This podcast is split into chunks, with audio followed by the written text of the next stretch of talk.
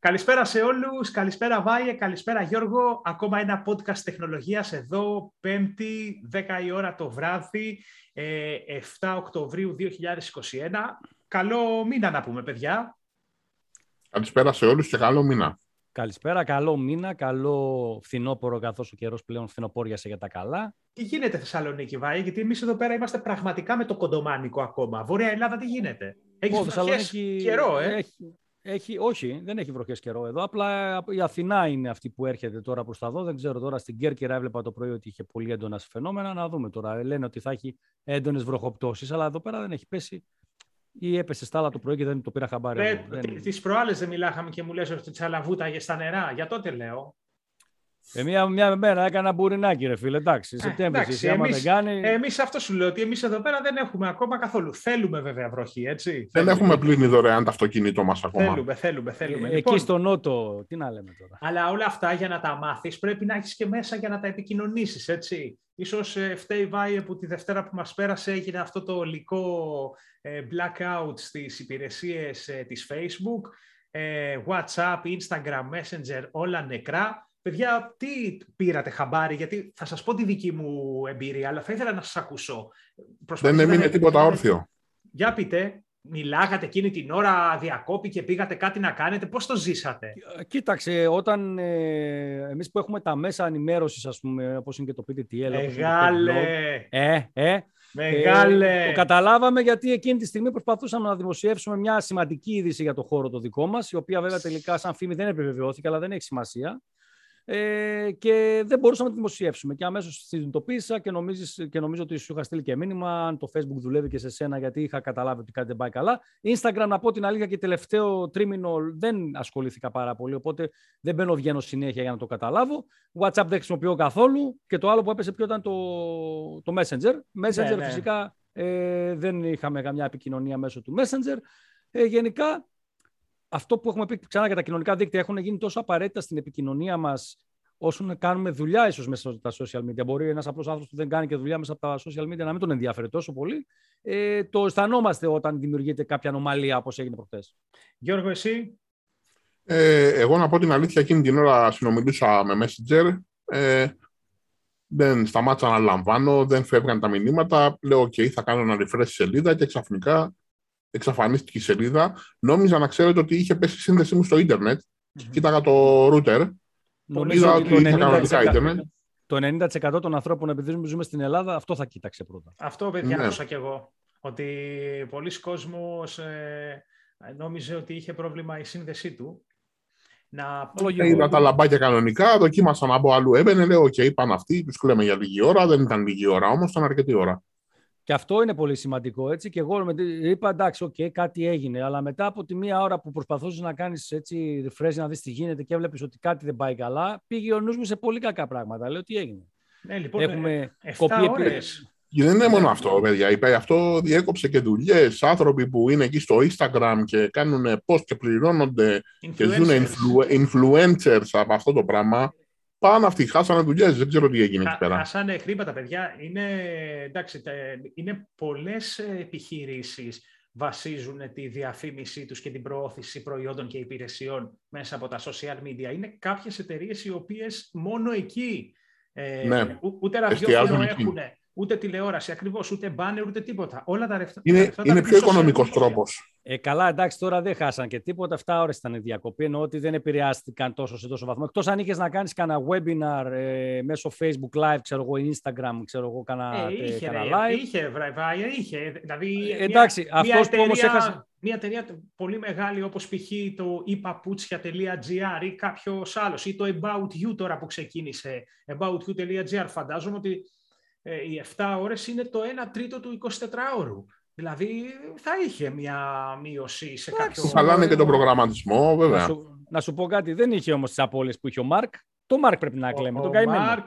Ο Μάρκ ο καημένος κλαίγεται τώρα, εντάξει. Πρέπει, να, πρέπει να περιμένει κανένα επίδομα τώρα για αυτές τις 7 ώρες. Παιδιά, όταν το άκουσα αυτό, ε, όχι ότι βγήκε ο άνθρωπος να κλαφτεί, αλλά που λέγανε οι άλλοι, ξέρεις, στα μέσα, τι έχασε και τα λοιπά, έλεγα εντάξει... 7 δις δολάρια, λέει. Πώς θα ξοφλήσει τώρα την έπαυλη την καινούργια που αγόρασε ο άνθρωπος στην Ελβετία, το καινούργιο το γιότ που πήρε στην Ισπανία, πώς. Και, ε; έπε, και, και, έπεσε, λέει, και η μετοχή κάμποσο τα 100. Πόσο 14% είχε πέσει εκείνες τις ώρες; Σε αυτό αναμενόμενο είναι, θα ξανανεύει η μετοχή τώρα. Η ε, μετοχή ναι. αυτή τη δουλειά κάνει. By και τα way, λεφτά που θεωρητικά έχασε είναι λεφτά της μετοχής, εγώ πιστεύω. Και by ναι, way, αυτό εννοούν μάλλον. Ναι. Το bitcoin, αυτή, έχουμε θέμα αργότερα, ανεβαίνει. Που λέμε για μετοχές τώρα και για... Ε, παιδιά, να κάνουμε ένα διαλυματάκι λίγο, θέλω να κάνω μια συναλλαγούλα και έρχομαι. Πάντως, παιδιά, να σας πω, να σας πω και τη δική μου άποψη για να το κλείσουμε το θέμα. Καταλαβαίνω ότι έγινε χαμός. Όσο περισσότερο είμαστε εξαρτημένοι από αυτό το πράγμα, τόσο περισσότερο μας έλειψε. Παιδιά, άκουγα ότι σαν Έλληνες ε, δεν ξέρω τώρα ε, ποιος είχε κάνει αυτή την έρευνα, νομίζω το πολιτικό. Ε, είμαστε, λέει, από τις χώρες με το μεγαλύτερο ποσοστό κατοίκων οι, οι οποίοι ενημερώνονται αποκλειστικά και μόνο από το Facebook. Είναι, ε, είναι πολύ άσχημο αυτό που το, που το μαθαίνω. Έτσι εξηγούνται πολλά πράγματα από αυτά που βλέπουμε. Κάπως έτσι. Εντάξει, λογικό, λογικό, είναι, γιατί ο Έλληνας όταν βρίσκει κάτι το ξεφτιλίζει. Δεν μπορεί να έχει ένα μέτρο στο πώς θα το χρησιμοποιήσει. Είτε μα, είναι... μα είναι δηλαδή, σε, σου περιορίζει ε, ένα τέρ, δηλαδή το ίντερνετ ε, όταν δημιουργήθηκε λέγαμε τι, τι, πόσο τυχεροί είμαστε για αυτή την πληθώρα επιλογών ε, που έχουμε και το ένα και το άλλο. Και βλέπεις από τη μία βέβαια και το Google το ίδιο στο πώς ταξινομεί τα αποτελέσματα που και εκεί μπορώ να πω αρκετά πράγματα για το αν έχεις πραγματική πρόσβαση στα πάντα ή πρέπει να φτάσεις στην 20η σελίδα των αποτελεσμάτων ναι. για να αρχίσεις να ανακαλύπτεις κάτι διαφορετικό. Έτσι Γιώργο, αλλά και το Facebook ρε παιδιά, δηλαδή υπάρχει κόσμος δεν έπεσε από τα σύννεφα. Έχω γνωρίσει που, που ας πούμε, ψάχνουν μια κριτική για ένα εστιατόριο, για ένα κατάστημα, για ένα τέτοιο. Ούτε Google Maps ανοίγουν να διαβάσουν σχόλια, ούτε Google, ούτε να μπουν στο site του ίδιου κτλ. Στο Facebook τα ψάχνουν όλα. Δηλαδή δεν το χωράει το μυαλό μου ότι ε, πόσο εγκλωβισμένοι είναι, ενώ υπάρχει εκεί έξω ε, απίστευτος πλούτος πληροφορίας. Εντάξει, κοίταξε, πάντως το, το Facebook δεν περνάει και την καλύτερη εβδομάδα και σίγουρα θα ε. έχει πολύ σοβαρές επιπτώσεις και με την ε, ναι, ναι, ναι, ναι, πληροφοριοδότη, τη γυναίκα αυτή που βγήκε και μίλησε και το είχαμε παίξει από τους πρώτους για την εσωτερική έρευνα που είχε κάνει το Facebook και το είχαμε πει εδώ και στην εκπομπή και τις ε, συνέπειες του Instagram ναι, ναι, και όλες αυτές... Το έχεις τονίσει το είχαμε πει για τα παιδιά και για τα, για τα έφηβα κορίτσια. Ε, και σίγουρα θα είναι πολύ δύσκολα για τον Ζούκερμπεργκ γιατί πλέον δεν έχει πολλές δικαιολογίες. Ε, εφόσον βγαίνει πάλι λόγο του και λέει ότι αυτό που ξέραμε όλοι, δεν πέσαμε από τα σύννεφα, ότι ο κόσμος θέλει την ίντριγκα, θέλει την διαμάχη, θέλει τη βία και έτσι ε, επειδή ο αλγόριθμος του Facebook ε, προσπαθεί να προωθήσει πώ τα οποία έχουν πολύ αλληλεπίδραση με το κοινό βρίσκει αυτά τα post. Και ο αλγόριθμος είναι μαθηματικά, έτσι δεν, είναι, δεν το κάνει εξεπίτηδο ο άνθρωπος. Ναι, δεν είναι Εισαγωγικά. Ναι. Σου λέει αυτό το post που είναι για τα εμβόλια ή για το 5G ή για το οτιδήποτε, ξέρεις, ε, έχει πολύ αλληλεπίδραση, χώστο στο feed, στο, στο feed όλων πάνω πάνω. Οπότε ε, η υπάλληλος αυτή λοιπόν που έφυγε από το Facebook και αφού είχε βγάλει αυτή την έρευνα, μίλησε και σε Αμερικάνικη εκπομπή, είπε ότι δεν κάνει το Facebook αυτά που θα έπρεπε για να ναι. μειώσει την παραπληροφόρηση και τέτοια post βίας και διχόνιας. Ε, και νομίζω ότι δίκαιο, καλά τα είπε. Καλά τα είπε. Τα είπε πάρα πολύ καλά και Βάγε και Γιώργο βλέπουμε γενικά ότι αυτή η φάση, το κίτρινο πουλάει.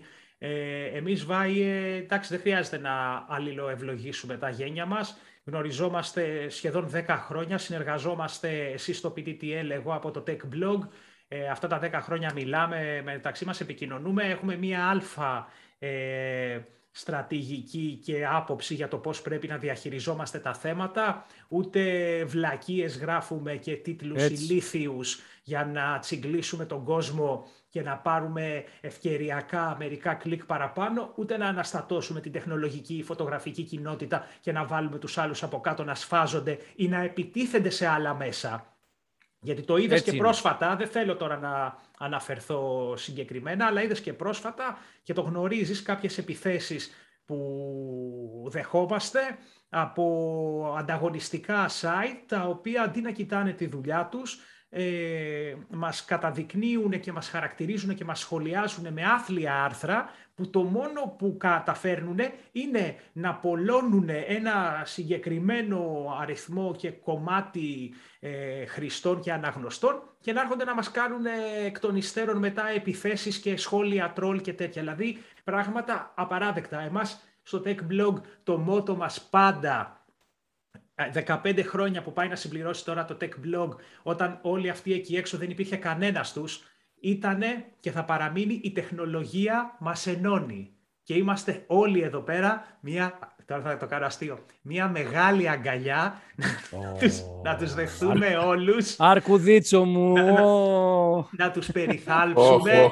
να τους, oh, να, τι θα γίνει τώρα. Να έρθουν στην αγκαλιά μας, να μας... Ε, να μας ακούνε και να τους ακούμε κι εμείς με ωραίο, σοβαρό και υπεύθυνο λόγο. Εντάξει, καλά κάνεις και δεν απαντάς σε γελιότητες. Εγώ θα είμαι λίγο πιο ομός. Αλλά από την άλλη, πηγαίνοντας σε αυτό το κομμάτι που λες, πάρα πολύ πλέον αυτό εμένα είναι που με στεναχωρεί, είναι ότι site όπως είναι το PDTL, το Tech Blog και, και εκατοντάδες άλλα site, όχι μόνο τα δικά μας, Καλά, ναι. τα οποία προσφέρουν ενημέρωση σοβαρή Καθαρή. για τα θέματα με τα οποία ασχολούνται. Καθαρή είτε, ενημέρωση. Ναι, αυτό. Είτε στα κατοικίδια, είτε στο περιβάλλον, είτε ότι πιάσει το ποιο τομέα θέλετε, αυτοκίνητα κτλ. Και, και βλέπεις ότι πώς τα οποία αφορούν όχι για τους ανεμβολιάστες, για, για τους εμβολιασμένους, όχι για τέτοια. Και με αυτούς τους τίτλους, τους περίεργους, τους clickbait, ε, δείτε ναι, αυτό, δείτε εκείνο και μπαίνεις και δεν βλέπεις τίποτα μέσα. Από κάτω βλέπεις σχόλια όπου βρίζουν μάνες, αδερ, ναι, ναι αδέρφια, ναι, ναι, εύχονται καρκίνους, θανάτους κτλ. Και βλέπεις ότι αυτά τα post προωθούνται από τον αλγόριθμο αυτών των κοινωνικών μέσων, που όμως είναι η δουλειά τους να κάνουν αυτό το πράγμα, να αυξάνουν την αλληλεπίδραση. Να σου πω κάτι. Και πριν τα κοινωνικά μέσα, ρε φίλε, δεν είχαμε τα φόρουμ. Θυμάσαι Α, όταν. Καλά, ένα... Σφαγή. Σφαγή. Έγραφε ένας post. Εγώ ήμουν σε ένα φόρμα μοτοσυκλέτε. Έγραφε ένα, ένα post για τη Honda. Έμπαινε ο άλλος για τη Yamaha και γινόταν σφαγή από κάτω. Ναι, ναι, ναι. Και τελικά, πέραν των κοινωνικών δικτύων, έρχεται το κοινωνικό μήνυμα τώρα της εκπομπής. Μην πλησιάσει πέραν... πολύ το μικρόφωνο. Δεν πλησιάζω. Πέραν των κοινωνικών λοιπόν ε, δικτύων, πρέπει να κοιτάξουμε λίγο τις μούρες μας στον καθρέφτη και να σκεφτούμε ότι μήπως και εμείς κυνηγάμε να δούμε τέτοιου είδους σηκώθηκε η φούστα τη τάδε, έπεσε ο άλλος και χτύπησε, έφαγε τα μούτρα του. Ε, ε, πέθανε ο άλλος γιατί έκανε αυτό και ψάχνουμε να δούμε βιντεάκια τέτοιου ναι, είδους. Ναι, ναι, ναι, ναι.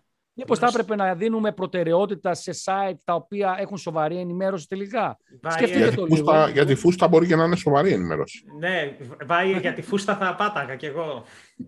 λοιπόν, λοιπόν, πες μας, πάμε, κλείνουμε σιγά σιγά αυτό το θέμα. Αφήστε μας σχόλια από κάτω πώς σε επηρέασε. Να σας πω ότι εμένα προσωπικά δεν με επηρέασε καθόλου. Ε, έχω αποφασίσει εδώ και δύο μήνες και απέχω από το Facebook ε, αλήθεια σας λέω, ε, ούτε το application σε κάθε κινητό που αλλάζω, ενώ βάζω, ξέρω εγώ, Instagram, Messenger και τα λοιπά, βάζω το application, δεν το έχω σε κανένα κινητό μου το, το Facebook, να μπαίνω μέσα να σκρολάρω, να βλέπω την κάθε, μην πω τη λέξη τώρα, του κάθε ενός, ας πούμε, την τρέλα και τη βλακεία. Ε, δεν με επηρέασε καθόλου. Το μόνο που με επηρέασε είναι που σκάσε ένα τηλεφωνάκι εκείνη την ημέρα και μου λέει ο γραφίστας μου, που συνήθως μου τα στέλνει μέσω Messenger, μου λέει Κώστα, επειδή μάλλον έχει πρόβλημα το Facebook, τσέκαρε το mail, σου έστειλε αυτό το εικαστικό που μου έχεις ζητήσει, γιατί μάλλον πρέπει να έχει πρόβλημα. Και εκεί το πήρα χαμπάρι. Τίποτα άλλο. Δεν κατάλαβα Χριστό. Δεν είμαι καθόλου εξαρτημένος από το Facebook. Ήμουνα, αλλά είμαι καθαρός. Είμαι καλά πια, παιδιά. Πόσο καιρό είπαμε. Δύο μήνες. Περίμενε, δύο περίμενε. περίμενε. Oh. Εδώ, τώρα, εδώ τώρα κάπου υπάρχει ένα hint, κάπου υπάρχει κάτι όχι, κάπου που το, όχι, το, το, το πω ελληνικά. Κάποιο λάκκο έχει φάβα, φίλε Κανέναν, Κώστα. κανέναν, κανέναν. Μήπως, Μπορεί... αντί, για, μήπως αντί για Facebook ασχολείσαι πολύ με το Instagram όμως, για πες μας. όχι καθόλου. Όχι. Μήπως σου... έχει πέσει καμία απειλή από καμιά παντοφλά. Όχι, όχι, ούτε, ούτε τσακωτός έγινα, ούτε τίποτα. Απλά και, μπαίνουμε, λέει, και μπαίνουμε στο TikTok που δεν ξέρουμε ότι έχει ο κόσμο λογαριασμό και έχει 3.000 βίντεο πάνω ανεβασμένα. Και κάνω, και κάνω τέτοια, ξέρεις. Στα αγγλικά μόνο για εξωτερικό.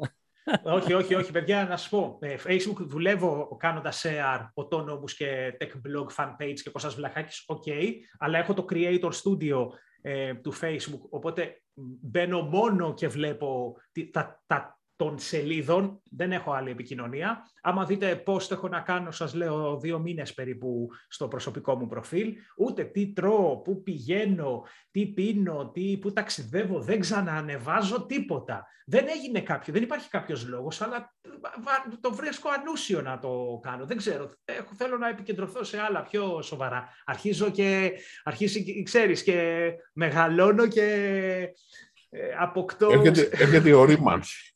Ναι, δεν ξέρω, πάντως ε, ε, καμία σχέση. Ε, Βάιε, πάμε στο επόμενο θέμα, γιατί πραγματικά όσο έτσι λίγο... Να σας κάνω λίγο... Να, έτσι, Τρέλα να σας είπα ελαφρύνω. εγώ. Ναι. Να, να, να, να ελαφρύνω λίγο την κατάσταση, να μιλήσουμε λίγο για τέχνη. Τι είναι τέχνη; Ε, Μαέβιους Παχατουρίδιους. Και για όσους δεν ξέρουν γιατί μιλάω, ας Ένας- τυπήσουν Μαέβιους Παχατουρίδιους στο YouTube, να δουν ένα Ποδοσφαίρι- σκετσάκι των Αμάν. Τι είναι, του, του, του, πας- του Παχατουρίδη, του ποδοσφαιριστή; Είναι, είναι όχι ρε, είναι ένα σκετσάκι των Αμάν, εκεί με το ζωγράφο τον τρελό Για που κάνει ο πες. Καλυβάτσης. Αχ, ναι ρε φίλε, το θυμάμαι. Ε, ρε, δεν το θυμάσαι. Είναι ακριβώς αυτή η Φανταστική περίπτωση. περούκα που είχε. Με το, Ναι, ναι, ναι, ναι. με το που τριγωνικό είναι- μουσάκι.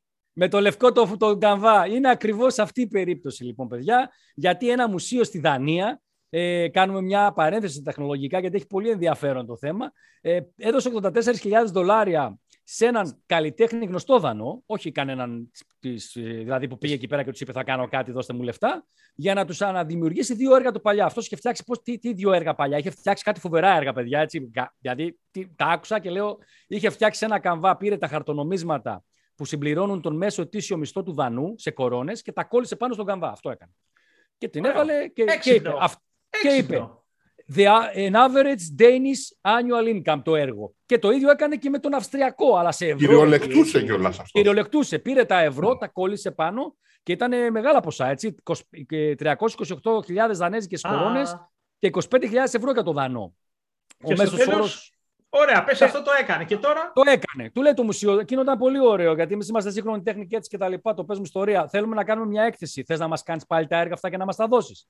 Του έδωσε τα λεφτά. Και τι τους έστειλε, παιδιά, Δύο Περίμενε. λευκούς. θα, α, δεν μας άφησες. να- Ε, δεν σας άφησα. ε, Δεν μπορώ. Ε, λοιπόν, τους έστειλε δύο, μπα- δύο μπανάνες. Όχι, η μπανάνα έχει περάσει ανεπιστρεπτή, φίλε. Πλέον δεν βάζουμε κάτι πάνω. Στέλνουμε απλά το λευκό καμβά και πουλάμε και πρόλογο Για ότι πες. δεν ήταν. Ότι όχι ότι βαριόμασταν ή ότι δεν είχαμε τι να κάνουμε ή ότι δεν μας έπαιρνε η διορία. Αυτό το έργο λοιπόν το ονόμασε Take the money and run. Δηλαδή πάρ τα χρήματα και τρέξε. Ράστος, και- μεγάλο αυτός. Προσοχή όμως, έχει ιδεολογικό υπόβαθρο ο άνθρωπος από πίσω. Δεν θέλω να κοροϊδεύετε. Να είστε σοβαροί Έλα. όταν μιλάμε για τέχνη, έτσι. Έλα, έλα. Ε, καταγγέλει με αυτόν τον τρόπο λοιπόν τις συνθήκες εργασίας των καλλιτεχνών και την αμοιβή τους. Γιατί. Ε, Το πιστεύω, όλα- το πιστεύω εγώ. Ε, το πιο περίεργο στην υπόθεση, βέβαια, λοιπόν, είναι ότι ο διευθυντής του μουσείου, όταν πήρε το έργο, ε, ξέρεις, γέλασε στην αρχή, ε, μετά σκέφτηκε πού πήγαν τα λεφτά και το τρίτο που σκέφτηκε είναι ενδιαφέρουσα τέχνη. Θα την βάλουμε στην έκθεση. Και την βάλα στην έκθεση τελικά. τα, τα Α. λεφτά όμως τους τα ζητάει. Τα λεφτά όμως, επειδή υπάρχει συμβόλαιο το οποίο είναι για συγκεκριμένα πράγματα, κατά πάσα πιθανότητα θα το ζητήσουν. Ε, βέβαια, επειδή είναι γνωστός καλλιτέχνης, υπάρχει μια περίπτωση, εγώ πιστεύω, να τα βρουν κάπου στη μέση, κά- να, κάτι να γίνει. Να του Ε, βάλει το πάντως- μισό average ε, μισθό του Δανού. Ε, πάντως, αν θέλει κάποιο μουσείο να του παράξω και εγώ τέτοιου είδους τέχνη, είναι πολύ, ε, ε, πολύ δύσκολο και πολύ επίπονο να το κάνεις, αλλά θα μπω στη διαδικασία για κανένα κατοστάρικο να το κάνω κι εγώ. Ε, και Κοίτα, ε, κοίτα Βάη, εντάξει. έχουν τέτοια... Καλά, η είδηση έχει πολύ φάση. Όντως και όταν ε, μου τη συζήτησες και εμένα πριν δύο-τρει μέρες, σε φάση όχι για να μπει στην εκπομπή σαν θέμα, αλλά έτσι όπως το άκουσες, είχε πραγματικά, μου έκανε εντύπωση, μου- είχε ενδιαφέρον. Ε, εντάξει, ο άνθρωπος ε, σου λέει τι, αυτό που γράφεις και εσύ στο PTTL, τι ορίζουμε σαν τέχνη, ποιος μπορεί να πει τι δεν είναι τέχνη. Ε, Αυτός ο λευκός είναι, πίνακας ρε, είναι η φαντασία μου, είμαι ένας καταξιωμένος γνωστός ε, καλλιτέχνης και αυτή είναι η τρέλα μου. Δεν νομίζω... Change my mind. Είναι ρε φίλε, σου λέω ακριβώς σκόπια Μαέβιους Παχατουρίδιους. Δηλαδή, βάλτε να δείτε το βιντεάκι των Αμάν με το λευκό τον καμβά που εξηγεί ο Καλυβάτης εκεί σαν τρελός καλλιτέχνης για τη μοναξιά της Αγελάδας ε, και θα με θυμηθείτε αυτό. Τίποτα. Εγώ θυμάμαι πέρσι που είχε γίνει κάτι αντίστοιχο Με με την έναν μπανάνα. γλύπτη. Που την τους, μπανάνα, ε, λες. πήγε, που, που- όχι, που τους είχε πάει ένα αόρατο γλυπτό. Δεν και το τους είχα παρέ- δει. Α, παρέδωσε. ναι. Ναι, κάπου Ε, είχα ναι, διαβάσει ναι. κάτι τέτοιο πέρσι. Ε, ρε, παιδιά, Οπότε τώρα μου που- φαίνεται οι καλλιτέχνες έχουν περάσει Δεν μου άλλο. λέτε ρε εσείς να βγάλουμε μάρκα κινητά, tech blog, smartphone που θα, που θα είναι από αυτά τα smartphone που δεν υπάρχουν γιατί είναι πολύ εξελιγμένο και να το στέλνουμε και να είναι ένα άδειο κουτί μέσα. Πού είσαι, Να- Βάη, να- τη- την Πρωταπριλιά θα τα βγάλουμε. Νέο smartphone του Tech Blog δεν υπάρχει και θα τους στέλνεις και θα είναι ένα ξύκετο πακέτο, ρε. Τίποτα, ναι, ρε. και θα τους, και θα τους πω περιορισμένη διάθεση, 100 κομμάτια μόνο παγκοσμίως.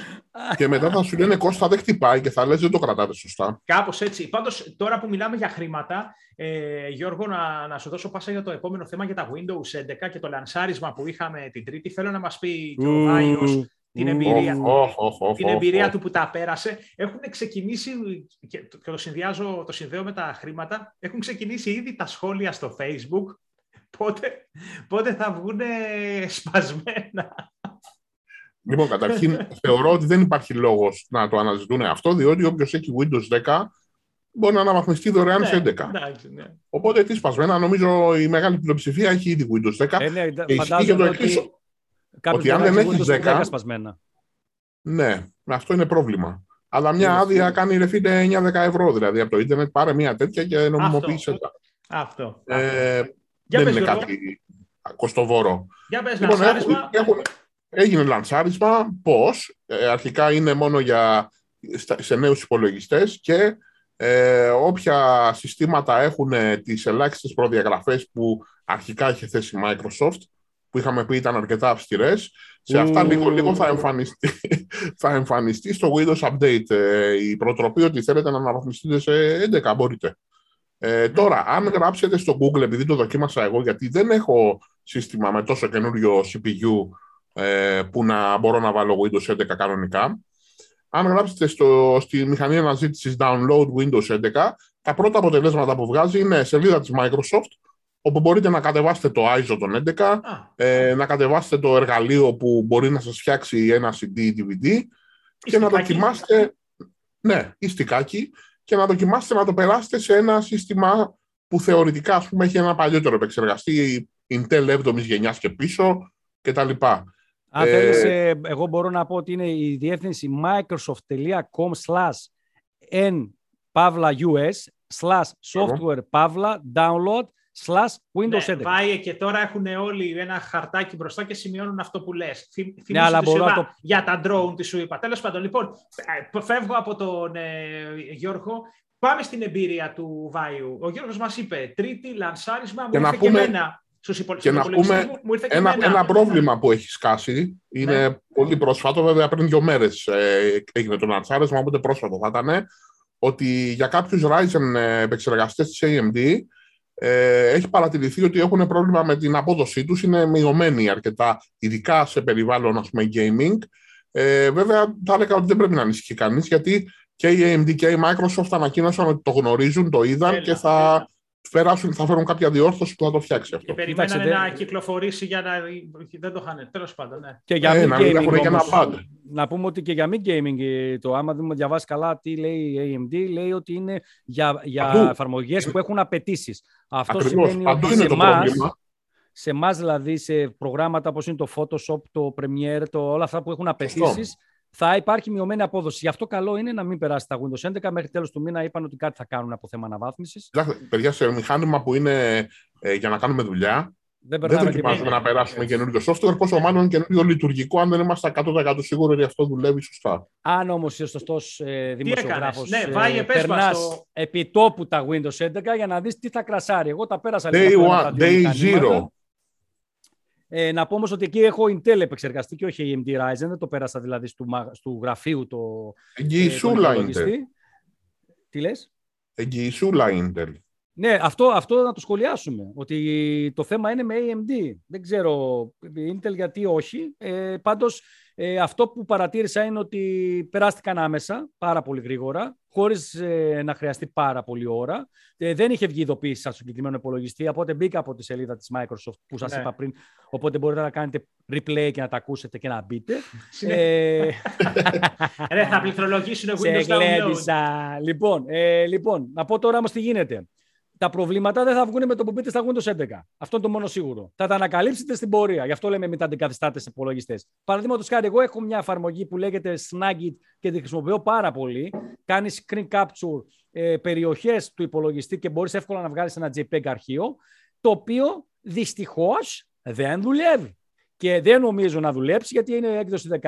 Οπότε αναγκαστικά θα πρέπει να πληρώσω για να πάρω την έκδοση 21 του. Περίμενε. Το, το, εντάξει, τώρα για το Κατάλαβα, ναι. Θα, θα περιμένω, αλλά δεν νομίζω να υποστηρίζει η εταιρεία. Θα δημιουργηθούν τέτοια προβλήματα σίγουρα, αλλά γιατί δεν, έχεις το, γιατί δεν χρησιμοποιείς το default των Windows, το snip and stretch; Ε, είναι, αυτό είναι πολύ ωραίο. Άμα το χρησιμοποιήσεις θα δεις είναι μεγάλη μαγκιά. Σου βγάζει κατευθείαν ε, να, να διαλέξεις με το που διαλέξεις, το περνάει κατευθείαν να το κάνεις εξαγωγής σαν JPEG. Δεν χρειάζεται να κάνεις πολλά πράγματα. Ε, τώρα αναγκαστικά δουλεύουμε με το ναι. default των Windows. Έτσι. Υπάρχει ε, και, ναι. το, και το screenshot, Βάιε, δεν ξέρω αν το έχεις δουλέψει. Όχι, θα το ψάξω όμως τώρα το άκουσα. Είναι, free, είναι freeware και όλα και Α, κάνει, έχει αρκετές ρυθμισούλες τέτοιες για να κάνεις screenshot σε ό,τι κομμάτι θες, το ναι, σώνεις σε διάφορα φορμάτ. Πάντως, ε, να σας πω ότι το Snagit είναι ένα, ένα λογισμικάκι, έτσι. Δεν είναι ναι. κάτι φοβερό. Δηλαδή, για να έχει βγάλει. Δεν δουλεύει. Δηλαδή, με άλλα λόγια, ότι μπορεί και εφαρμογές πιο δυνατές να παρουσιάζουν πρόβλημα. Ναι, ναι. Στάντα θα αυτό... και άλλα τις επόμενες μέρες. Ναι. Αυτό που είπε πάντως ο Γιώργος και που λέμε πάντα, μην περνάτε καινούριες αναβαθμίσεις σε μηχανήματα ε, ναι, που είναι critical για την εργασία σας. Γιατί το πρώτο διάστημα είναι για τους, ε, πώς να το πω, είναι λίγο, είναι, είναι λίγο ακόμα beta. Είναι θα βγουν προβλήματα. Beta testing, αλλά μιας και μιλάμε για υπολογιστές που θέλουν χρήματα ή αναβαθμίζονται όπως τώρα με τα Windows 11, ε, θέλω να σας πάω στο Bitcoin, ε, μάγκες, και, στο, και στα εργαλεία ε, που απαιτούνται άμα κάποιος αποφασίσει να κάνει crypto mining. Ωραίο θεματάκι, για πες. Εκεί και αν θέλω... Εκεί θέλει τεχνογνωσία αυτό. Εκεί θέλει τεχνογνωσία, δεν είναι απλά τα πράγματα. Ναι. Λοιπόν, καταρχάς να πούμε ότι... Λέγε, σημειώνω. Είναι... Η συνταγή πες. Δες μετά την εκπομπή. Να σου πω. ε, ε, πώς το λένε, παιδιά, ε, πάρτε χαρτί και μολύβι. Λοιπόν, καταρχάς να πούμε ότι ε, το bitcoin αυτή την εβδομάδα έχει πάρει τα πάνω του. Έφαγε ε, τρελό στραπάτσο τον προηγούμενο, τις προηγούμενες τρεις εβδομάδες με ένα μήνα, έκανε μια τρελή κατρακύλα. Τρελή όλα μιλάμε. νομίζω, Κώστα. Και το ναι. Ethereum νομίζω έπεσε, γενικότερα πέσαν ναι. όλα. Το, πάντα το άλογο, το δυνατό είναι το bitcoin. Άμα ανέβει το bitcoin, ακολουθούν όλα τα όλη η αγορά. Άμα πέσει, πέφτουν όλα. Δεν έχει καμία σημασία αν είναι, είναι πιο αγαθή η σκοπή ενός ε, κρυπτονομίσματος από ενός αλουνού, αν υπάρχει, αν ανακοίνωση... Ε, τα παιδιά στην Αφρική το κρυπτονομίσμα. Ναι, τίποτα. Ναι, εννοώ άμα ξοδεύει λιγότερη ενέργεια για να παραχθεί. Αν, ναι, εννοώ ότι δεν έχει καμία σημασία. Ανεβαίνει το bitcoin, τα συμπαρασύρει όλα μαζί του. Είναι ξεκάθαρο. Θέλω να πω, αυτό το λέω Γιώργο, γιατί κάθε ένα κρυπτονόμισμα έχει μια φιλοσοφία από πίσω που πουλάει. Υποτίθεται ότι θέλει κάτι να επιτύχει το κάθε κρυπτονόμισμα, να αλλάξει κάτι στην τραπεζική, στις συναλλαγές, στα, στα ηλεκτρονικά συμβόλαια. Δεν είναι απλά ένα νόμισμα αυστηρό τζόγου, άσχετα πώς το εκλαμβάνουμε έτσι, περισσότερο. Έτσι λέει η θεωρία και σε κάποια γίνει πράξη. Οπότε γίνεται χαμός τώρα με το bitcoin, ανεβαίνει full και τι γίνεται. Ε, διαβάζω εδώ πέρα στην ημερησία ένα πολύ ωραίο άρθρο, ενδιαφέρον. Ε, έχει δώσει κάποιες απαντήσεις στο Αθηναϊκό Πρακτορείο Ειδήσεων ε, ένας κύριος που ονομάζεται Γιώργος Νόλης, έψαξα να... Δεν, δεν τον αναφέρει κάπου μέσα στο άρθρο τι, ποια είναι η ιδιότητά του. Ε, πάντως, ε, αυτός ε, μιλάει για το, για το κόστος που έχει ένα μηχάνημα για να κάνει mining και ουσιαστικά να σου αποφέρει κάποια κρυπτονομίσματα ε, πώς το λένε, 0,0... Ναι, υποπολαπλάσια του κρυπτονομίσματος. Υποπολαπλάσια και ουσιαστικά το mining, έτσι για να πούμε έτσι, λίγο έτσι χοντρά-χοντρά, ε, είναι ότι για να, για να δημιουργηθεί μια συναλλαγή, μια αγοραπολισία, πρέπει, έτσι είναι η αρχιτεκτονική του συστήματος όλου των κρυπτονομισμάτων, πρέπει να υπάρχει κάποιος τρίτος, ανώνυμος, ο οποίος θα πάρει τα κλειδιά, ας πούμε, ε, πολιτή και αγοραστή και θα τα κάνει ταυτοποίηση για να γίνει granted η συναλλαγή. Αυτό τώρα το κάνει κάποιος τρίτος, ανώνυμα. Όποιος έχει μηχανήματα που κάνουν αυτή τη δουλειά και έχει τα πιο ισχυρά, ο πιο γρήγορος δηλαδή, να σας το πω έτσι, γιατί καθημερινά και κάθε λεπτό γίνονται, φαντάζομαι, χιλιάδες ε, συναλλαγές κρύπτο. Οπότε, όποιο μηχανάκι είναι πιο γρήγορο και τσιμπάει να κάνει τη δουλειά ανώνυμα της ταυτοποίησης πώλησης και αγοράς, τσιμπάει ένα ποσοστάκι σαν επιβράβευση. Υποπολαπλάσιο, όπως είπε ο Γιώργος του Κρύπτο.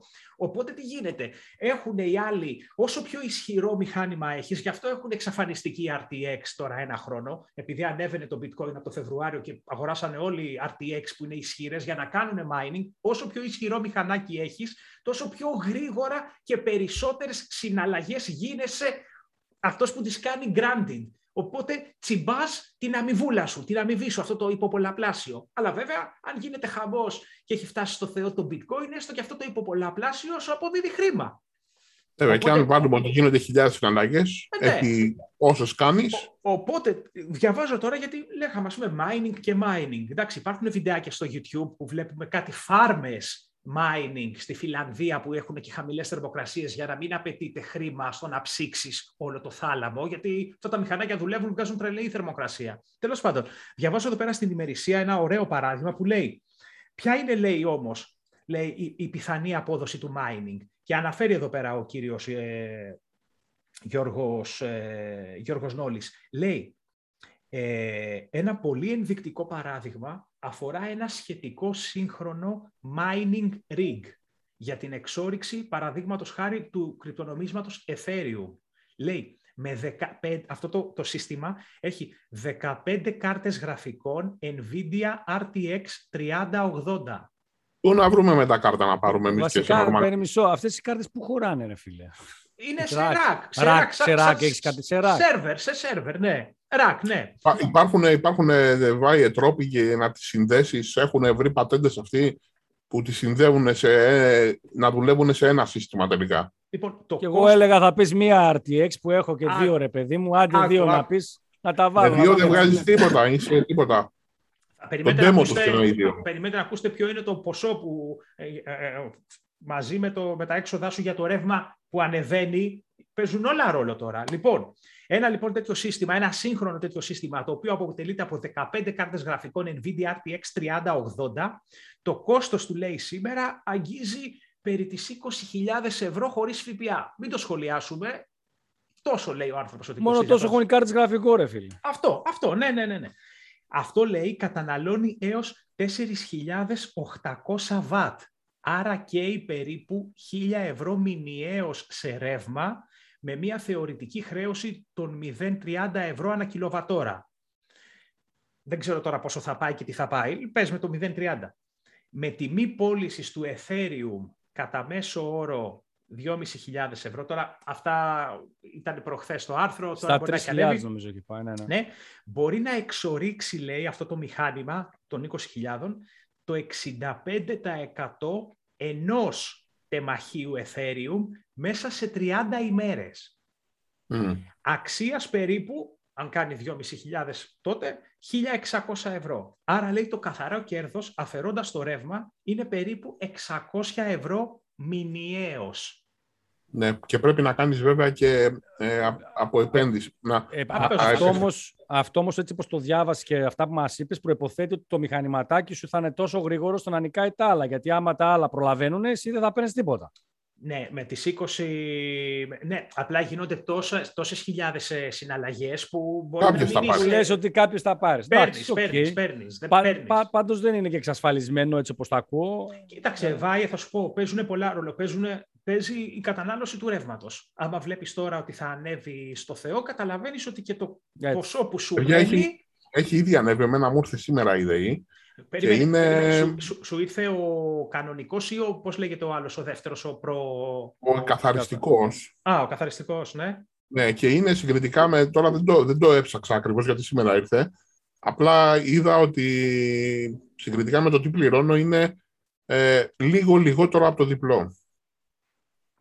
Κατάλαβα, κατάλαβα. Παιδιά, θα ζήσουμε ιστορίες. Τέλος πάντων, πριν πάμε στο επόμενο θέμα που νομίζω το έχει... Ποιος το έχει, το έχει εγώ, ο... εγώ το έχω. Θα σας πάω πάλι στα, στα ουράνια, θα σας ο, πετάξω. Ο, ο Γιώργος, ο, ο Βάιος, συγγνώμη. Πάντως, ναι, ήταν ένα ωραίο παράδειγμα αυτό. Δηλαδή, 20.000 εξοπλισμός ε, ναι. για mining με, με κάποιες τιμές, δεν ξέρω τώρα που θα ακριβύνει το ρεύμα, σου λέει 6 εκατοστάρικα άμα κάνεις εξόριξη. Το μήνα. Οπότε πας στα 7.200 το χρόνο, 14 θέλεις κάτι παραπάνω από δύο χρόνια για να βγάλεις τα 20 χιλιάρικα. Οκ. Δεν ακούγεται, δεν ακούγεται Βάιε πάντως άσχημο όταν συζητάγαμε εμείς μεταξύ μας για, ε, για franchise ε, καφετέριας, μπάρι, μαγαζιού με γυαλιά, με οπτικά που ας πούμε μπορεί να θέλει 80, 100. Αυτοί πόσα, πόσα χρόνια σου δίνουν ε, ότι θα τα βγάλεις τα λεφτά; Δηλαδή θέλω να σου πω ότι το εικοσάρικο είναι πιο εύκολο για ένα μεγαλύτερο μέρος του πληθυσμού από τα 100 χιλιάρικα για να πας να ανοίξεις καφέ. Τέλος πάντων. Ναι, είναι ότι σε δύο, ένα-δύο χρόνια. Ψήθηκα, ψήθηκα. Θα, θα έχουν και κάποια αξία οι κάρτες για να τις πουλήσεις, οπότε να μειωθεί η απόσβεση που πρέπει να κάνεις. Ναι, μπράβο, δεν δεν Ναι, το θέμα είναι όμως ναι. ότι σε δύο-τρία χρόνια μήπως θα χρειαστεί να κάνεις να βάλεις καινούριε κάρτες για να είναι ε, πάλι ναι, Σίγουρα θα, θα τις πουλήσεις. Αυτές όμως μια χαρά. Δεν θα τις πουλήσεις να σας πάω τώρα σε κάτι ναι. πιο ωραίο που δεν πρόκειται να το ζήσετε ποτέ, όσο και να θες έναν... Για να ακούσουμε. Ε, πιο ωραίο. και, κατε... και όσο και να θες δεν πρόκειται να το ζήσεις. Δηλαδή, μέχρι να πεθάνεις θα δούμε πόσους. Άλλους 200, 300 ανθρώπους. Τέλος πάντων. Ποιο είναι το θέμα. Ναι, αυτό; είναι για το Inspiration 4 θα μιλήσουμε, για αυτή την αποστολή, την πρώτη ε, πολιτική, πλήρως πολιτική αποστολή, δηλαδή με πολιτικό προσωπικό και όχι επαγγελματίες αστροναύτες που πήγε στο διάστημα και πέταξε σε τροχιά γύρω από τη γη τρεις φορές. Να πούμε βέβαια ότι άνθρωποι απλοί έχουν ξαναπάει στο διάστημα και θυμά, αν θυμηθείτε, θυμηθείτε και το Challenger που τελικά δεν πήγε, που mm. συμμετείχαν απλοί άνθρωποι και τελικά δεν μπορέσαν να φτάσουν. Η δασκάλα και τα λοιπά. Τη θυμάστε την περίπτωση. Στο Inspiration X4 λοιπόν της SpaceX Dragon είχαν μαζί τους εξοπλισμό της Nikon. Έτσι, με Nikon DSLR κατά πάσα πιθανότητα και δεν νομίζω να τα mirrorless, δεν μας είπαν ποιο μοντέλο και ποιους φακούς. Βγάλανε κάποιες φωτογραφίες και είναι οι πρώτες φωτογραφίες που βλέπουμε από μη επαγγελματίες φωτογρα... ε, αστροναύτες, οι οποίες βγαίνουν από μια απόσταση η οποία ήταν και πιο ψηλά από τον Διεθνή Διαστημικό Σταθμό κατά 166 χιλιόμετρα πετάξαν πιο ψηλά. Με άλλα λόγια, αυτοί οι άνθρωποι μπορούσαν να βλέπουν τον διαστημικό σταθμό από κάτω. Ο οποίος διαστημικός σταθμός είναι η επιτομή της διαστημικής τεχνολογίας, θα λέγαμε, ε, τα τελευταία 20 χρόνια, πόσα χρόνια είναι στο διάστημα. Τον Ευρωπαϊκό. συνεργασία. Και συνεργασίας ναι, ναι. μεταξύ κρατών. Βέβαια. Να πούμε ότι όμως η είδηση έρχεται και από κάτι άλλο. Ότι ε, εκτός από τις πρώτες φωτογραφίες, είδαμε και τις πρώτες φωτογραφίες ε, από ανθρώπους απλούς με smartphone. Βέβαια, πόσο απλός μπορεί να είναι ο, δισεκατομμυριούχος αρχηγός αποστολής που το όνομά του είναι Jared Isakman, ναι. ο οποίος χρησιμοποίησε ένα iPhone 12 και δημοσίευσε μια φωτογραφία που έβγαλε και ένα βίντεο. Ε, Πόσα λεφτά έχει iPhone 12 έχει ακόμα; Α, ξέρεις κάτι, ε, ε, το iPhone 13 βγήκε όσο αυτή ήταν πάνω. Α, δεν πρόλαβε. Δεν πρόλαβε. Και εγώ αυτό είχα πορεία. Φίλε, τόσα δις έχεις, πάρε ένα iPhone 13. Αλλά ε, ναι. μάλλον και δεν πρόλαβε ο άνθρωπος. Πάρ το και νωρίτερα. Δηλαδή, πόσα κονέ δεν μπορείς να έχεις. Μίλα λίγο με τον Tim Cook και πες του δώσε ένα να το πάρουμε απάνω. Μίλα λίγο με το βλαχάκι που το φέρε Day One Ελλάδα. Ε... Μίλα λίγο με το Tech Blog. Έχουμε τις επαφές μας. Και θα μπορούσαμε να το βάλουμε σε ένα ηλιακό ε, αερόστατο, αυτά που είναι τα μετεωρολογικά, και να του το στείλουμε και να το πάρει κιόλας άμα θέλει. Λοιπόν, οι φωτογραφίες ε... πού θα τις δούμε αυτές, Βάιε. Τι φωτογραφίε θα δείτε στο ptl.gr, σε έπιασα έτσι. Έτσι, έτσι, έτσι. έτσι. Λοιπόν, Ενδιαφέρον ε, πολύ. Και φυσικά εδώ να πάμε, να, να πάμε και στο χιουμοριστικό της υπόθεσης, εφόσον μιλάμε για απλούς πολίτες οι οποίοι ανεβήκανε πλέον πάνω στο διάστημα, ε, αποδεικνύεται περίτρανα ότι ελληνικά παιδιά μην το ψάχνετε και πολύ, η γη σφαιρική είναι ε, και άμα θέλετε να σας στείλουμε και εσάς πάνω, να βγάλετε καμιά φωτογραφία να συχάσουμε και με αυτό το παραμύθι. Βάιε, πες ότι είναι φλάτρεση να πάρουμε κανένα view παραπάνω σε σχέση που λέγαμε για social πριν. Δεν είχε μεγάλη καμπυλότητα σε μερικές φωτογραφίες, παιδιά. Ε, Γιώργο, είσαι υποψιασμένος ακόμα. Ε. Έτσι, έτσι. Ε, ναι, ναι, κάτι γίνεται, κάτι γίνεται. Θα δούμε. Θα μπορούσε πάντως ένας από αυτούς που θα έχει και πολλά λεφτά που είναι αμφισβητίας να δώσει, να πάρει μια θέση, να πνεύει και να βγάλει φωτογραφίες, να μας τα αποδείξει. Ορίστε. Εδώ Ρόδος, εδώ και το πίδημα. Να συμπληρώσω κάτι, Βάιε, σε αυτό που λες, ε, ότι έμαθα ότι στην επόμενη ε, ταξίδι, ε, στην επόμενη ε, ταξίδι. Εμπορική εμπορική ναι. του Μπέζος θα είναι ο πρωταγωνιστής της σειρά Star Trek ε, της δεκαετίας του 70-80, ο Κέρκ, ο Captain ο Kirk. Captain Kirk, ναι, ναι, το διάβασα στο tech blog. Ε... Είναι μεγάλος ηλικία αυτός. Μεγάλος, ναι. Παιδιά, Εδώ πόσο, όμως, πώς θα το σκεφτόταν; Πού να, το να, βγάλουμε... πού να το έλεγε τότε που έκανε τον ηθοποιό σε εκείνη τη σειρά, έτσι με τα κουμπάκια και εκείνους τους ήχους τους. Ναι, και θα ναι, πάει, ναι. ε. Απίστευτα, ε, εφέ. Καλό, καλό. Να βγάλουμε το καπέλο και στον Τζεφ όμως, γιατί από θέμα marketing είναι σημαντική. Ναι, είναι ναι, πολύ ωραία ναι, κίνηση. Ναι, είναι ναι, κινησάρα, ναι. φίλε. Είναι, Εντάξει, τον, έσβησε, είναι. τον έσβησε τον άλλον. Είναι, είναι, είναι. Τον φίλο μας τον Έλλον. Είναι κινησάρα τώρα. Εντάξει. Ο, ο Έλλον μα θα πάρει το Ζαν Λουκ Πικάρ και θα βάλει απάνω. Ποιος είναι αυτός; Ποιος είναι αυτός; Ναι, από το The Next Generation Star Trek. Ναι, ο, διάδο, ο διάδοχος, ο κυβερνήτης του Enterprise, ο οποίος βέβαια, αν το δείτε και σε εκπομπές, έτσι, talk show που τον βλέπω πολύ συχνά στην Αμερική και στην Βρετανία, είναι και πολύ αθλητικός. Καμιά σχέση με τον Γκέρκ, ο οποίος Κέρκ είναι λίγο, έχει τα κιλάκια του. Ναι, ο, τον είδα βάρη, ναι. Ναι, ο Πικάρντ κρατιέται ακόμα, λες και είναι 25 Αν τον δεις, είναι 20, πολύ ωραίος. 25 και εδώ ε, παίρνω πάσα από αυτό, φιλέ, από την ηλικία και να πω ότι ο αγαπημένος μας και πολλών ε, Steve Jobs, έτσι που θα μας, ε, θα μας πει ο Γιώργος, ήταν 56 ετών όταν έφυγε. Μικρός. Πάρα πολύ Την τρίτη δεν κυκλοφόρησαν μόνο τα Windows, την τρίτη κλείσαμε, την τρίτη κλείσαμε και 10 χρόνια από την ημέρα που χάθηκε ο Steve Jobs, που τον νίκησε δυστυχώς η ασθένεια που είχε και η Apple, ε, η οποία προφανώς και του είναι ευγνώμων για όλα όσα έχει κάνει ε, στην εταιρεία, την έχει κάνει τη νούμερο ένα εταιρεία στον πλανήτη τελικά, ε, αφιέρωσε ένα πολύ ωραίο βίντεο στη, στη σελίδα της και το, το είδαμε. Είναι, δεν είναι μεγάλο, είναι τρία λεπτά, μπορούν να το δουν όλοι. Ε, έχει τη γυναίκα του και την, τη γυναίκα, την πρώην γυναίκα του και την οικογένειά του που μιλάνε. Ε, είναι ένας άνθρωπος, εντάξει, όσοι έχουν ασχοληθεί έστω και λίγο με το χώρο των, ε, της πληροφορικής ε, ή πιο τελευταία με το χώρο των κινητών τηλεφώνων κτλ. έχει επηρεάσει ε, σε πάρα πολύ μεγάλο βαθμό και τους υπολογιστές από, σε επίπεδο hardware και σε επίπεδο software αλλά και τα τηλέφωνα με την επανάσταση που έφερε το iPhone και μετά με το iPad ε, και όλα όσα... Να φέρω, να φέρω μερικά views. Τροπή στη Microsoft που τόλμησε την ημέρα επαιτίου του θανάτου του ανταγωνιστή της να βγάλει τα Windows. Ντροπή. Παιδιά, Ιερός πόλεμος τώρα θα γίνει. Παιδιά, μεγάλη, μεγάλη απώλεια και είτε έχει είτε γουστάρουμε iPhone ή λέμε ότι είναι κλέφτες στην Apple που πουλάνε φύκια για μεταξωτές κορδέλες. Τώρα που διαβάζω αυτά για το iPhone 13, ότι πεταμένα λεφτά, κάτι, κάτι καφριλίκια τέλος πάντων.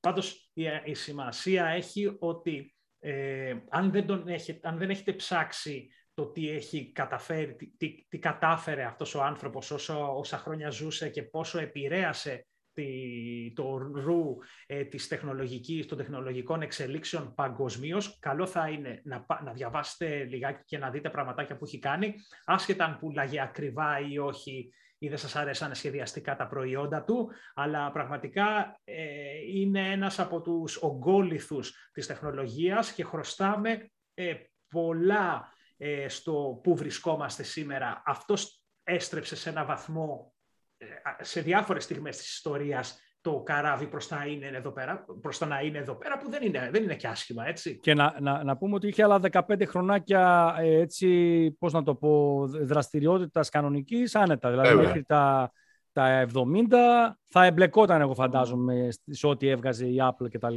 Είναι, χάθηκε πολύ μικρός, αλήθεια είναι αυτό. 56 χρόνια τώρα είναι πραγματικά νεότατος.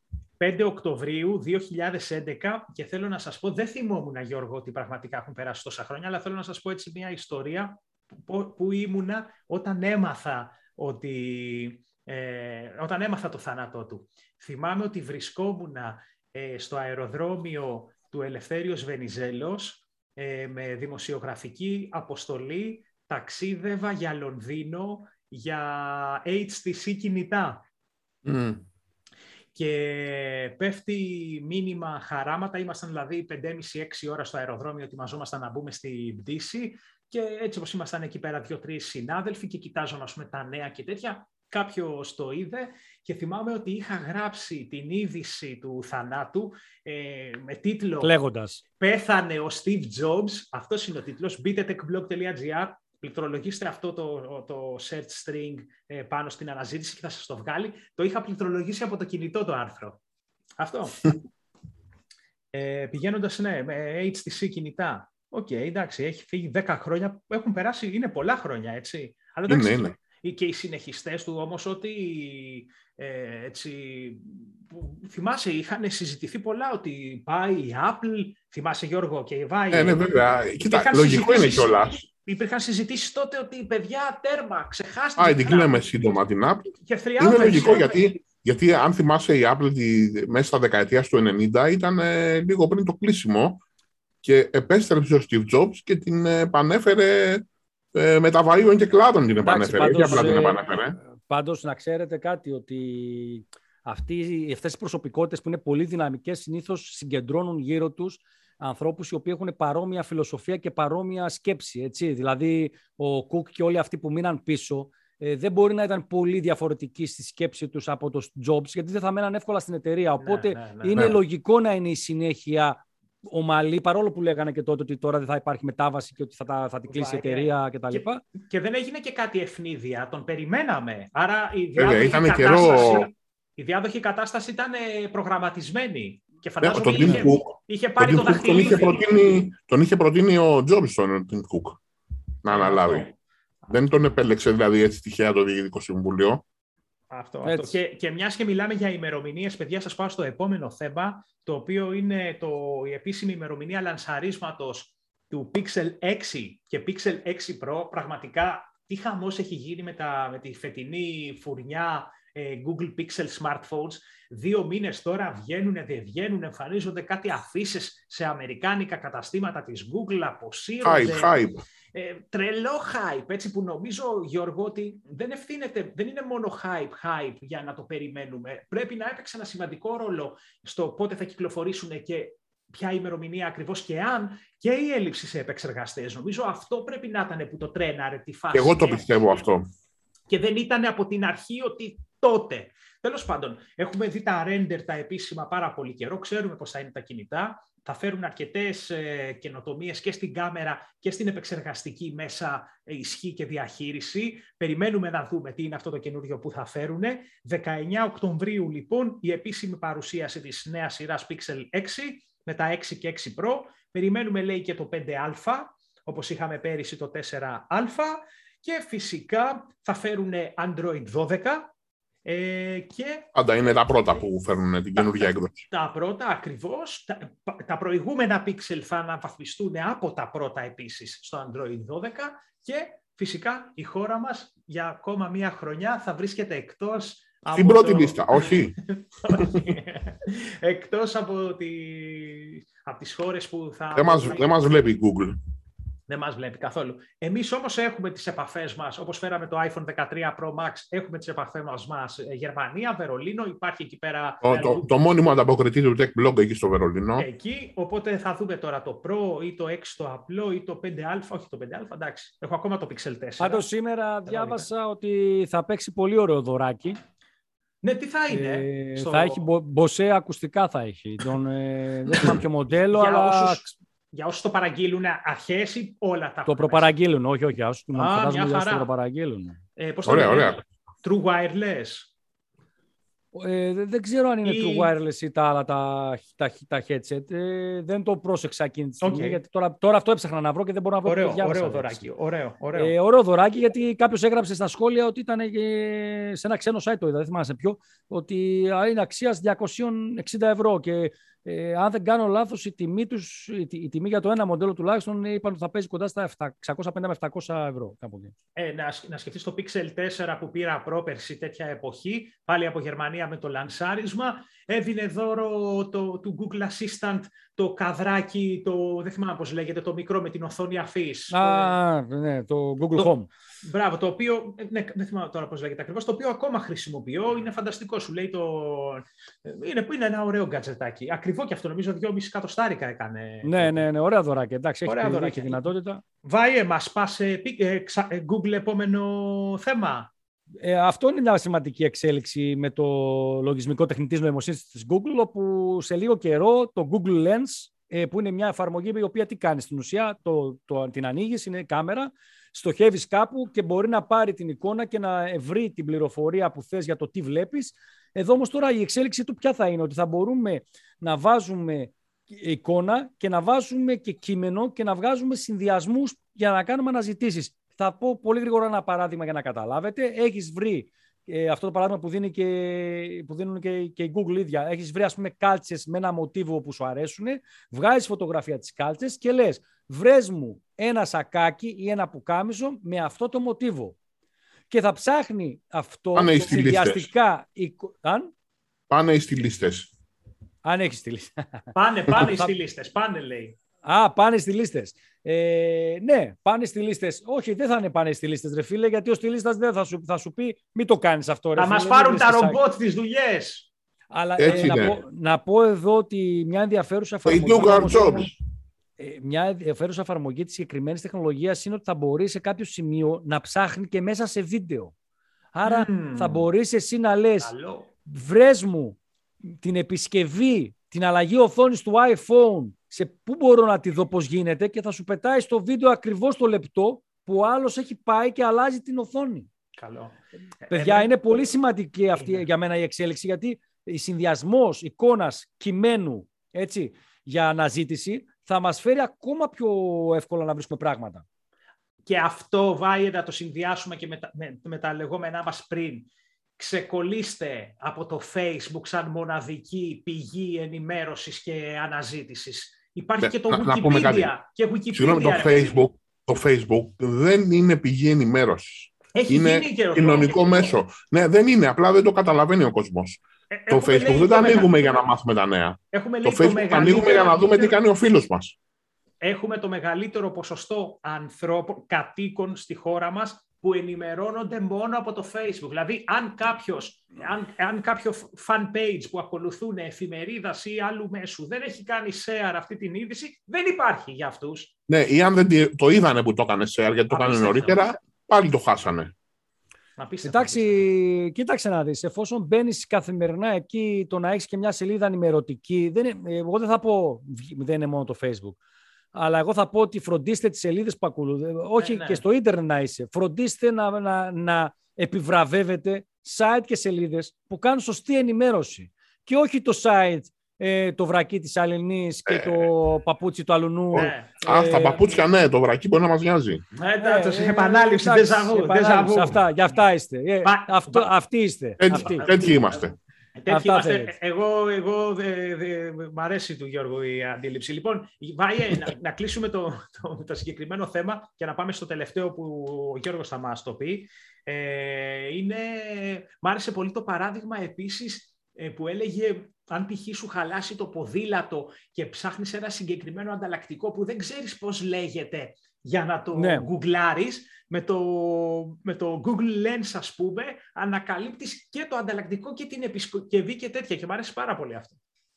Πολύ έξυπνο. Νομίζω ότι θα λύσει, θα λύσει τα χέρια μας στην αναζήτηση πραγμάτων πάρα πολύ αυτό το πράγμα. Γιατί μόνο με την εικόνα ε, δεν μπορείς να περιγράψεις κάτι που θες. Αφήστε σχόλιο να μας πείτε αν, μέχρι τώρα χρησιμοποιείτε και το Google Lens, ε, γιατί δεν μπορώ να πω ότι είμαι ένας από τους ε, χρήστες του, αλλά ε, ξέρω, πόσο, ξέρω τι μπορεί να προσφέρει. Αφήστε σχόλιο να μας πείτε.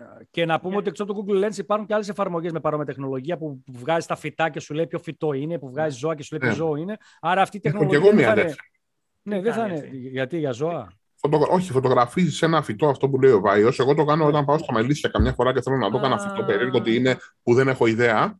Και πάω, το φωτογραφίζω από κοντά, το ψάχνει και έχω βρει πάρα πολλά έτσι έχω μάθει. Πολύ ωραίο. Μπράβο, Γιώργος, να πούμε, παιδιά, το, το, έχουμε αναφέρει και σε άλλη εκπομπή. Είναι, ε, δεν θα έλεγα εραστέχνης.